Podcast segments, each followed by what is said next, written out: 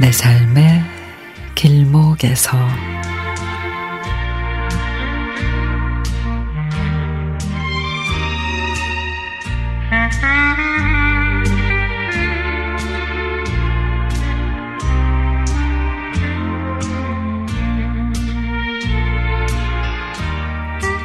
아들이 군입대를 앞두고 있습니다.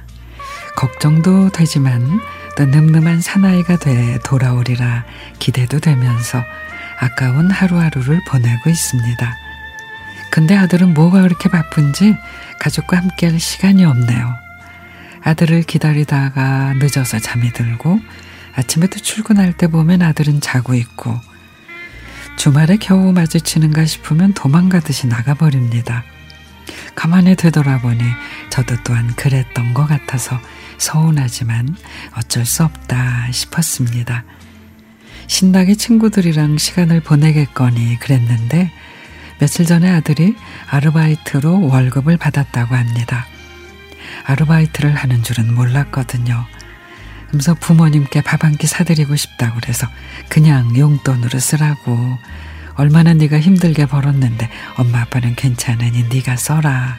그랬더니 그래도 가장 뜻깊게 쓰려고 하니까 밥 한 끼 합시다. 그래서 아들과 식사를 하게 됐습니다.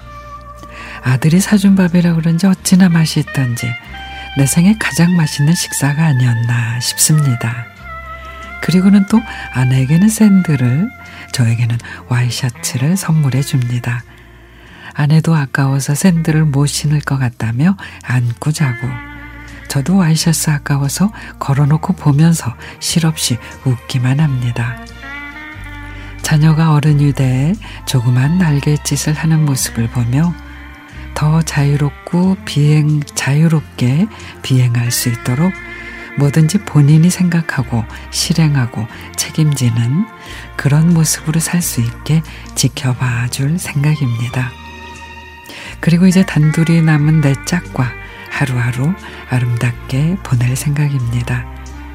어제는 효자손으로 연신 등을 긁어대는 아내의 등을 시원하게 긁어주었습니다.